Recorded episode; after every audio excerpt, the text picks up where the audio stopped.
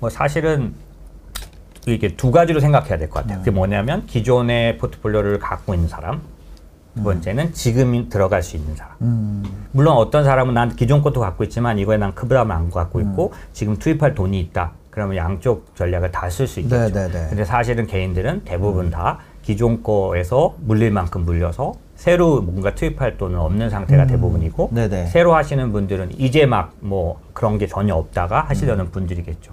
그런데 새로 투자를 하시려는 분들에게 있어서 지금은 정말 너무너무 좋은 불확실성이랄까 지금처럼 악재가 막 만연한 이런 때가 그 갈등 없이 투자하기에는 제일 좋은 어. 한 번에 하려고 하니까 어렵지. 네네. 사실 이 기간을 잘 나- 계속해서 투자를 하거나 뭐 그런 식으로 하면은 네. 제일 좋은 때고 시장이 의심 없이 긍정적으로 볼 때는 지나고 보면 항상 그때는 좀 팔았어야 되는 때. 아.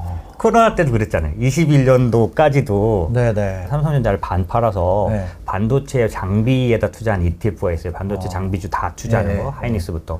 얘를 반, 반 정도 사시면 좋지 않을까요? 음. 라고 얘기했다가 엄청 거기에 댓글에 삼성전자 왜 파냐고. 어. 막 그러셨었어요. 네. 좋은 의견, 저는 그걸 반박할 생각이 전혀 없어요. 음, 근데 문제는 그렇게 가졌던 그 확신이 지금쯤 되면 어떻게 됐을까? 어. 엄청나게 너덜너덜해지잖아요. 네네. 지금도 뭐 미국 지수 기준으로 말씀드리면 나스닥 같은 경우는 한 34%까지 빠졌다가 지금 한뭐 30% 내로 좀 들어갔죠. 네. 그다음에 S&P도 한 24, 5% 빠졌다가 좀 올라와 있는 상황인데 이렇게나 빠졌는데 또 침체가 온다고 하니 음. 도대체 어떻게 해야 되냐. 그러니까 이게 너무 극단이잖아요. 그렇죠. 그러니까 개인은 뉴스에 의해서 그렇게 마음이 움직여요. 아. 그렇기 때문에 사실은 저는 그걸 반대로 해야 된다는 건 여러 경우에서 너무 매번 본 거죠. 음. 저도 이렇게 말을 하지만은 뉴스가 네. 막 험악하게 나오면 오 이거 어떡하지 이럴 수 있잖아요. 네, 네, 네. 근데 그런데 전체적으로 봤을 때 지금처럼 이렇게 험악한 음. 그리고 희망이 안 보이는 부분이 많을 때가 사실은 갈등은 더 없는 매수 타이밍. 요즘 투자자는 이제 한 1, 2년만 돌아보면 아 맞네. 네. 다 박스니까. 아. 그래서 이런 생각을 하는데 저는 글로벌 투자해야 되는 거죠. 음. 어느 시기에 반등이 바로 나올 수 있는 그런 지역이나 나라가 있고요. 네. 그게 좀 지연될 수 있는 곳이 있는데 음. 예를 들면 코스피를 나쁘다고 말하려는 게 아니라 우리는 어, 영향을 어디서 받냐면 약간 환율에 의해서 움직일 수 있잖아요. 네. 근데 그 환율의 원초적인 그 영향을 만들어내는 곳이 어딜까요? 미국이죠. 미국. 왜냐하면 이 패권 예. 예, 달러의 나라니까요. 어. 여기도 반드시 뒤에 보시면 뒤 장, 장기 뒤에 보시면 네. 반드시 올라가는데요. 어. 어. 려운 기간을 지나고 나면 네. 시간차를 둘 때 시간차가 없을 수 있는 곳에도 네. 비중을 높게 투자를 해놔야 되는 거죠. 그래서 저는 지금 저한테 그냥 딱 단도직입적으로 물어보시면 아. 네. 미국 비중을 많이 가져가셔야 될 때고요. 아. 만약에 달러가 약세로 돌아서는 본격적으로 약세로 돌아서는 음. 시점이 되면 신흥국을 그때 노려야 하는 거죠. 그렇다고 코스피를 팔아라 이거 아니고 음. 아까 그래서 저는 지금 들어가는 사람과 갖고 있는 사람이 달라야 된다고 보는 게 음. 지금 들어가는 사람은 좀 그런 걸 선택할 수 있잖아요. 미국 위주로 투자할 수 있다거나. 네, 네. 그죠? 근데 기존에 내가 이미 한국을 다 들고 있는데 그럼 너는 한국을 팔란 얘기냐? 그게 아니라 대형 성장주 위주로 저는 반등이 나올 거라고 봐요. 네, 네. 그래서 한국 시장도 처음 반등 이렇게 나올 건데 한국 전체가 상당히 코스피가 좋아지는 건 대부분 환율과 연관이 있기 때문에 어. 신흥국이 좋아질 때 제일 먼저 한국이 좋아지거든요. 네, 네, 네. 그런 측면에서는 아까 말씀드린 것처럼 기존에 들고 있던 분들은 지금 팔지 말고 괜히 뭐 얘기 듣고 음. 이거 팔아서 가치주로 가거나 뭐 필수 소비재 막 이런 데로 가지 말고 음. 코스피의 이제 주종을 이루는 대형 성장주나 이런 위주로 돼 있는 우량주 위주로 돼 있으시면 네. 음. 뭐 인, 인덱스라면 당연히 그러고 이런 경우라면 기다려야 한다. 어. 왜냐하면 많이 빠진 거 위주로 처음에는 반등이 나오고요. 100%죠 뭐. 네. 어. 그런 다음에 그 반등 구간 다음에 이제 다음을 주도할 음. 업종이 그때 또 더 세게 오르기 시작하잖아요. 네. 그래서 처음에 많이 빠진 게 오르는 그 구간에 내가 수혜를 못 입고 만약에 바꿔놔가지고 음. 안 올라가는 걸 들고 있게 되면 그때부터 벌써 엇박자죠. 네, 네. 그렇기 때문에 사실은 예전에 그런 성장이나 이런 부분들에 대해서 이제는 기대할 수 없으니까 종목이라든지 개별로 좀 해결해야 된다 이렇게 생각할 수도 있는데 네. 실제로는 코스피가 엄청난 그런 뭐 두 배씩 세 배씩 오를 수 있는 그런 상황은 오지 않을 수 있, 겠죠 저희가 봤을 때 하지만 이제 어, 미국 같은 경우는 금융위기 이후에 양적 완화 이후에 한 2015년 16년도로부터 보면 두 배 갈 만큼 음. 예, 정말 그렇게 많이 오르는 게 가능했고 네네. 그 중에서도 기술 업종 빅텍들 같은 경우는 음. 뭐네 배씩 다섯 배씩 이렇게 올랐으니까 예, 그런 구간 그 다음에 코스피로 예를 들어 드리면 2009년도부터 2011년도까지 3년 동안 현대차가 800% 올랐어요. 왜냐하면 그때가 차화정 시대예요. 자동차 네. 화학정이요. 무슨 얘기냐면 그래서 아 무슨 딴소리야 코스피가 네 배를 갈 수는 없지만 예. 이 업종이 갈 수는 있죠. 근데 종목은 리스크가 크지 않습니까? 네네네. 차화정 시대에 가장 그 희생타는 쌍용차였었어요. 어. 자동차인데 걔는 막 그때 막 인수되고 막 난리치면서 예. 엄청 시끄러워져 가지고 오르지 못했거든요. 그러니까 당시에 현대차도 많이 올랐지만요. 자동차 업종 ETF도 못지않게 올랐어요. 어. 자동차 전체에 투자하는 거죠. 어, 인플레이션이 높아서 지금 긴축을 하게 된 거고, 음. 긴축을 한다고 해서 그게 침체를 갖고 온다는 것 때문에 이렇게 빠진 거지 않습니까? 결국 네. 보면 스토리텔링으로 보면 네 네. 그 인플레이션의 원인이 만약에 70년대처럼 그렇게 스태그플레이션을 가져오는 원인이라면 사실 이거는 음. 지금부터도 상당히 두려워할 만큼. 그러니까 과거의 숫자로만 보면요. 만약에 침체가 동반되지 않은 그런 약세장이라면 한 20에서 한 25% 사이 조정하면은 반등을 했는데 네네. 침체가 동반되면 35에서 40% 빠졌어요.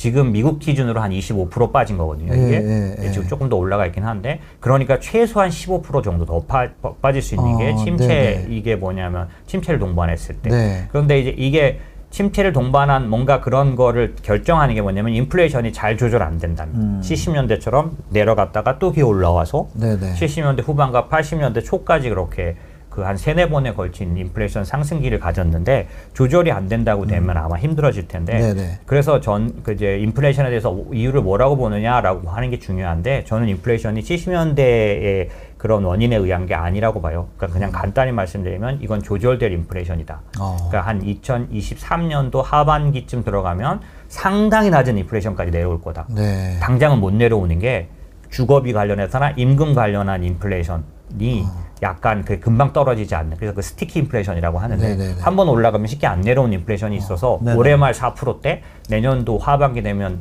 뭐 2%대까지도 떨어질 거라고 저는 보는 쪽이에요. 음. 그러면은 아, 뭔가 없어지는 인플레이션이라는 뜻이잖아요. 네네네. 구조적인 인플레이션 아니라는 네. 거고 그 없어지는 인플레이션은 저는 어디서 왔다고 보냐면은 이 코로나 쇼크가 셧다운 쇼크이기 때문에 네. 못 나가서 활동을 못해서 생긴 그러니까 공급망 병목 문제 때문에 생긴 음. 그러니까 인플레이션은 두 가지가 있는데 공급 측 인플레이션이 있고 수요 측 인플레이션이 있어요. 네네. 근데 전형적으로 공급 측 인플레이션이고 여기에 더 과다해서 9.1까지 미국 같은 경우 간 이유는 못 나갔는데 그 상황에서 그러니까 역사적으로 유례가 없게 미국이 거기다 돈을 퍼부었잖아요. 네네. 그러니까 못 나가는데 돈은 있으니까 주문은 엄청 냈을 거 아닙니까? 어, 네네. 그래서 상품 인플레이션이 그러니까 가수요에 의한 어. 그런 인플레이션이 겹치면서 봉급망 병목 현상이 심각하게 9.1까지 올려놓은 거에 물론 지금 에너지 이런 것들이 다 여러 이제 거기에 생각지 않은 전쟁이 터졌고 그다음에 중국이 제로 코로나 돌아갔고 이게 다 병목 공급망 병목을 어렵게 만드는 부분이고 네네.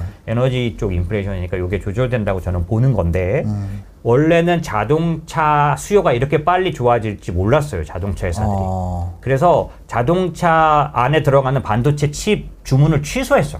예. 대신 코로나 터지니까 그 재택 막 이런 거 하면서 PC나 이런 tech 쪽의 칩 주문이 훨씬 더 음. 늘어나면서 그쪽으로 주문을 다 돌려버린 거예요. 네. 그러는 바람에 자동차 반도체 칩이 부족 현상이 심화되면서 음, 자동차 가격이 지금 미국 같은 경우에 인플레이션에 거의 뭐 지금 9.1이면 거기에 1.5는 자동차에서 온다고 할 정도거든요. 아. 네네네. 그러면 이게 사실은 바뀌기 때문에 그렇게 되면 내년도 제가 생각할 때는 자동차 가격이 내려가는 것뿐만 아니라 지금 못 만들어서 실적이 안 나온 것들에 대한 보상이 나올 거라고 보고 또 하나의 팩트는 전기차죠. 지금 사실은 모든 자동차 업체가 전기차 쪽으로 가고 있으니까 네. 그런 변신에 의한 주가 revaluation이 생길 거라고 보는 거죠. 그래서 네네. 이런 게 합쳐지면 제 생각에는 뭐 그냥 간단하게 딱 말한다면 자동차 업종 좋아 보인다. 뭐 그거와 딱 연결된 거 제가 지금 막 말씀드린 반도체 당연히 괜찮겠죠. 네. 그것도 피해 업종이에요. 반도체도. 지금 현재 이렇게 삼성전자 주가가 지금은 좀 요즘 움직이지만은 네네. 그 전에 계속 그 부침 나쁘게 평가됐던 이유가 재고 수요가 적어지고 뭐 이런 것들 때문이었는데 그게 이제 여러 가지 면에서는 제가 볼 때는 공급망 문제랑도 겹쳤고 그다음에 지금 이런 인플레이션과 관련된 거에 피해를 입었다고 보는데 네. 이제 그런 부분들이 사실은 최대 수혜 업종이 되지 않을까라고 생각하는 거죠. 시장의 내러티브라는 게 있는데 음. 코스피도 이제 그거를 주- 같이 따라가기 때문에 근데 미국 시장과 같은데 지금 현재 미국 시장의 내러티브가 뭐였냐면 아까 말씀드린 것처럼 인플레이션이 생각보다 세게 나와서 아 이게 쇼크를 줬기 때문에 연준이 어, 제롬 파월이 잘못 판단하는 바람에 이게 나타났고 네. 얘의 역습을 받을 수도 있다는 것 때문에 긴축 금리를 세게 올린다고 선언을 하면서부터 사실은 올해 막 빠지기 시작한 거니까 음. 네. narrative가 어떻게 봤냐면 인텐, 인플레이션 쇼크 그다음에 긴축 쇼크 그거에 의해서 이제 어 giant step이 막 나오는 날부터 크게 6월 초에 빠졌던 거잖아요. 네, 그래서 네. 충격을 받았던 거고 그게 이제 지금은 침체 내러티브로 간 거죠. 음. 그러면 이제 침체가 온다라는 건데 어. 실제로 그 침체에 관련해서도 이미 시장이 저는 많이 반영했다고 봐요. 그래서 말씀하신 대로 여기서 더 많이 빠진다고 하면 침체가 이제 새로 반영될 거라면 더 많이 빠지겠죠. 그런데 네. 반영은 많이 했지만 마지막으로 아직 반영 안 한 부분이 뭐냐면 침체에 들어가는 그런 전조 중에 뭐가 있냐면 기업의 EPS가 상당히 떨어져요. 그래서 지금 마지막으로 남아 있는 관문이 네. 미국은 지금 2분기 어닝 지금 막 중간에 한 25% 발표했습니다. 어. 한국도 지금 뭐 쭉 계속 나오고 있는 중인데요. 네네. 이 어닝에서 확인을 어느 정도 하고 나면은 음. 그러면은 아 이게 버- 이제 충분히 반영됐다든지 이런 게 좀 나올 수 있는데 현재는 제가 볼 때는 아직도 끝이 아니고 이제 어닝 쇼크까지가 마지막 반영이라고 보거든요. 네, 네. 좀더 빠질 수 있는 거고 다만 이거를 항상 알아야 되는데 음. 시장은 짧게는 3개부터 길게는 30개월 음. 정도까지도 앞서갈 수 항상 내가 아는 뉴스는 네. 이미 반영됐다 이렇게 보는 게 맞죠. 네, 네. 이번에도 그냥 전형적으로 그래요. 어. 왜냐하면 제가 본 시장 중에 이렇게 공포를 네. 미리 심각하게 반영하는 시장은 또 처음 봤어요. 그 미국 금리로 4%까지 올라갈 거로 막 반영하고 네. 침체에 들어간 걸로 막 반영하고 네. 그러니까 이렇게까지 공포가 앞서가는 건 처음 봤거든요. 어. 근데 어찌됐든 이렇게 드러나서 그렇지 과거에도 시장은 언제나 음. 먼저 반영했기 때문에 언제든지 간에 어, 종목이나 그런 음. 시장의 바닥은 이, 이런 뉴스 6개월 전에 지나간 걸로 항상 나중에 밝혀지죠. 이, 그래서 이제 저가 이제 어떤 걸 좀 중요하게 생각하냐면 고객분들한테 설명하려고 하면은 단순하게 이제 이런 시장에 대한 이런 주가가 움직이는 거나 그다음에 업종을 보는 이런 것도 굉장히 중요한데 음. 네. 그 시장을 움직이는 커다란 힘이 있다. 네. 근데 그것 중에 이제 우리가 쉽게 발견할 수 있는 거는 경기 사이클이고 음. 경기 사이클이란 말은 순환한다는 거잖아요. 네, 네. 어, 내가 알지 못하는 순간 어느 순간 오, 는 거예요. 우리가 지금 이렇게 덥지만은 뭐 음. 네. 음력으로 언, 언제 딱 되면은 갑자기 선선하고 어. 우리가 따지고 있지 않을 때 이미 와 있잖아요. 네, 그런. 것처럼 이 경기 순환도 음. 어느 순간에 그 전환돼 버렸기 때문에 네. 그 경기 순환을 챙기고 있는 사람들은 조금 일찍 살 수 있거든요. 음. 그게 이제 저는 시장을 움직이는 보이지 않는 힘이 하나고 네네. 두 번째는 뭐냐면 그 소위 말하는 유동성이라고도 말할 수 있는데 이게 세계화와 그 다음에 기술의 시대 사이클이라고 말할 수 있는데 1970년, 80년, 90년 요때를 세계화 시대라고 보통 전형적으로 말하는데 네네. 냉전의 시기가 끝나고 나서 아, 중국이 메인 시장에 진입하고 이랬을 때 모든 국가들이 서로 교류하면서 간 국가의 부가가치가 교역량에 의해서 음. 대부분 늘어나는 시기를 저희는 세계화 시대라고 해요. 네. 그런데 이 세계화 시대가 끝나가는 시점이 되면 약간 얘기가 달라지는데 왜냐하면 서로 교류를 안 하니까 음. 네. 교역에 의해서 기업들이 성장을 못 하는 거죠. 음. 이게 어떤 의미냐면 교역에 의해서 성장한다는 의미는 애플이 음. 기술 부- 기술 기업으로 보이기 때문에 기술 얘기도 해야 되지만 네. 만약에 그냥 단순하게 어떤 그냥 일반적인 기업이라면 중국에서 생산을 하기 때문에 이미 20% 싸게 생산할 수 있게 되면 아, 그죠, 그죠. 마진 20% 네, 벌고 그죠, 들어가잖아요. 그죠, 그죠. 이게 세계화 시대의 전형적인 아, 특징이죠. 네. 특별한 기술이 필요한 게 아니라 음. 싼 인건비가 싼 지역을 확보해서 거기에서 음. 생산을 하는 것만으로도 20%를 벌 수 있으니 네. 이 기업이 어떻게 성장하냐면 어디서 만들어 가지고 움직이는 그 global value chain을 잘 만들어 놓기만 해도 네. 어, 기업이 커지니까 부가가치가 이렇게 교역량으로 올라가는 시기가 있는데 네네. 이게 이제 70년대부터 냉전 이후에 아. 2010년도까지 금융위기 전까지라고 네. 볼수 있는데 지금은 누가 봐도 세계화 시대가 아니지 않습니까? 그죠, 그죠. 탈세계화 서로 국가 간의 교역 안 하고 네. 지금은 이제 어 블록화 된다라고 하고 이런 global value chain도 다 바뀌게 되고 이럴 텐데 그러면 도대체 기업은 어떤 걸로 부가가치를 늘릴 수 있느냐라고 하면 지금부터 어떻게 될 거냐를 알아보기 위해서는 과거에 어땠는지를 볼 필요가 있는데요. 네. 70년대 세계화로 들어가기 전에 1920년부터 70년 초까지 한 4, 한 50년간 네. 세계화가 아니라 냉전 시대였었어요. 네네. 그럼 그때는 기업이 뭘로 돈을 벌었나 봤더니 기술 발전으로. 그러니까 아, 지금 우리가 사용하는 모든 기술이 다 이때 나왔어요. 네. 냉장고도 우리가 지금 쓰고 있는 아주 중요한 기능들은 이때 다 개발됐고요. 의학 쪽에서 모든 것도 마찬가지고 네. 그다음에 비행기를 보면 가장 빨리 달리는 비- 날르는 비행기가 콘코드 예전에 마하, 마하 있지 않습니까? 네. 그때 이미 지금 세계 최고는 갔죠. 지금은 아, 그런 이거- 빠른 게 없을 뿐이지 안 하는 거잖아요. 필요가 맞아요, 없어서. 맞아요. 그- 그런 기술은 그때 다 나왔어요. 네. 이미.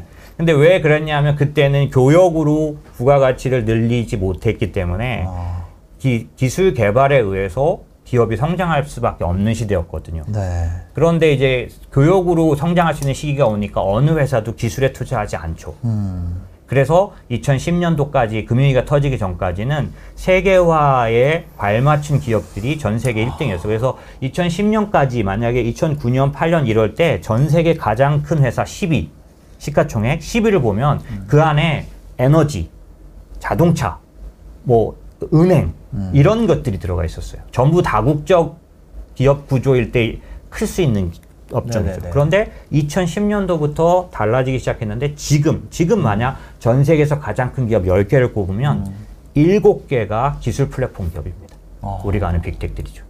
예. 기술 기업이에요, 간단히 말해서. 변화가 왔죠. 문제가 있는데 중국이라면 약간 이제 어려움이 있죠. 그러니까 저는 이게 생각이 다 다르실 거예요. 중국 네. 투자를 부르짖는 분 많으시잖아요. 네. 제가 그분들 틀렸다고 말할 그런 정도는 어, 없고 네, 네. 저는 투자하지 않기로 했었어요. 중국에. 예, 왜냐하면 어. 어. 떤 거냐면 작년도에 네. 시진핑이 어 빅텍을 규제하기 시작했을 때, 음. 예, 그 이유가 뭐냐면 공동 부유. 네. 인민도 모두 잘 동- 공통적으로 부를 누려야 된다. 선부론이 아니라, 그러니까 뭐 그런 것들로 바뀔 때 네. 그 논리는 그렇게 그럴듯하게 내놨지만 사실은 올해 9월에 자기가 3년임을 해야 되는 것 때문에 그런 건데 자기의 3년임을 위해서 지금 미국과 패권 전쟁을 하는 데 있어서 이 기술 패권은 가장 중요하다고 할 수 있거든요. 음. 이걸 깨부셨잖아요. 어. 무슨 얘기냐면 저는 개인의 그 이익을 위해서 국가의 이익이 그 희생당할 수 있는 이런 구조화에서는 언제든지 작년 같은 일이 또 벌어질 수 있다. 그러면 어, 믿고 투자할 수가 없다고 보는 거죠. 바이두나 어, 알리바바를 좋아하지만 아. 저도 엄청 많이 투자가 들어가 있었거든요. 예, 예, 예. 예. 하지만 지금도 그 기업들이 좋아질 수 있다고 보지만 거기에는 리스크가 따르는데 예. 지금처럼 갑자기 어느 날 문 닫아 걸고 얘네 상장 폐지한다든지 그렇기 때문에 투자할 수 없다 이렇게 생각했었고요. 기본적으로는 그 어, 발전 가능성이나 이런 거 많죠. 근데 데이터는 그렇지가 않아요. 예를 들면 인덱스로 보면은 중국은 한 지나간 10년 동안 투자했다면요. 네. 어, 생각보다 중국이 10년 지나간 10년은 아주 정말 눈부신 성장 기간이었거든요. 네. 근데도 성적은 어떠냐면 어, 10년 동안 전체 통틀어 35% 났어요. 사실 미국 나스닥 같은 경우에는 이, 이게 얼마큼 났냐면은 290%대 와. 거의 열배 차이 납니다. 코스피가 58% 났거든요. 어. 아직도 한국은 외국인 투자자들의 영향이 너무 높기 때문에 외국인들이 돌아와야 하잖아요. 네. 그럴 때 그 외국인들이 돌아올 때 과연 제가 지금까지 지켜본 거로는 거의 환율 보고 들어오지 네. 달러가 강세인 국면에서는 일방적으로 좀 손해가 많은 네, 그런 상태죠. 글로벌이 위기 국면 이럴 때 전부 달러 강세지 약세일 리가 없지 않습니까? 그렇죠. 예. 금융위기, 그 다음에 유럽 재정위기 때 진짜 처참한 게요. 우리나라가 나빠서가 아니라 미국과 유럽에 있는 은행들이 네. 그 마진콜을 당하면 한국에서 주식을 팔아서 갖고 나가야 되는데 네. 그 던진 것 때문에 그냥 처참하게 저희는 내리꽂았는데 어. 그 미국에서 금융위기 때 2009년도에 52조 들고 들어와서 사니까 어, 2월 달에 900이 깨졌는데 네. 그해 그 1,500을 넘어서 끝났으니까 아. 뭐 이 그 참담함이 올랐으니까 좋긴 하지만은 그 우리나라를 미국과 유럽이 팔아가지고 이렇게 제껴놓는다는 게 사실 왜냐하면 금융위기 때 미국은 45% 빠졌는데 한국은 65% 빠졌어요. 어. 말이 됩니까? 미국 은행 위기인데 네. 지금은 많이 좋아졌지만 아무리 그래도 외국인 영향이 좀 있어서 그래서 거듭 말씀드리지만 글로벌 투자해야 한다. 왜냐하면 네. 우리는 이제 무슨 뭐 한국을 싫어해서도 아니고 우리 애국자인데 하지만 내 자산을 관리하는 데 있어서는 어, 미국이 그러니까 전 세계 주식 시장에서 차지하는 비중이 한 50%가 넘어요. 네. 한국은 2%도 안 돼요. 그러니까 2%도 안 되는 데다가 90%를 갖고 있다는 얘기는 그래서 이게 행동 재무에서 home bias라고 하는 건데 자기네 나라 자기가 속한 나라에 너무 집중적으로 투자하는 네. 그런 편향 bias가 있는데 이거를 좀 해결하는 게 장기적인 결과에 중요하다라는 얘기죠. 각자 자기의 사업을 하는 거거든요. 예를 들면 회사든 어떤 뭐 그 비즈니스라는 게 그런 거라서 증권사든 뭐 어, 저희는 자문사든 자, 자기가 돈을 버는 방법에 관련돼서 움직이다 보니 네. 어, 이 주식시장에 관련된 쪽에서는 아무래도 거래가 많이 이루어져야 이제 수익이 나는 구조의 그런 비즈니스 구조를 가진 곳이 대부분이에요. 그러다 보니까 이제 모든 그런 어나운서나 뉴스나 이런 것들이 이 당장의 촉각을 건드세우는 음. 뭐 3주 내 뭐 한 달 내의 결과에 관련 관련된 뉴스나 네. 그런 안내나 설명이 다 그 대부분인 거죠. 음. 그런데 아까도 이제 제가 말씀드린 것처럼 고액자산가가 아니신 훨씬 더 많은 비중의 분들에게 있어서는 3주 동안의 주식 투자의 결과는 그렇게 중요하지 않아요. 예, 네. 왜냐하면 중요한 목적이 달성되는 돈들은 큰 돈이 필요하고 음. 장기적으로만 만들 수 있는 돈이기 때문에 복리도 좀 생각해야 되고 막 네. 이런던데 이거 지금 3주 뭐 6개월 1년에 맨날 이렇게 집중하고 있다 보니까 이게 스트레스는 굉장히 많으면서 네.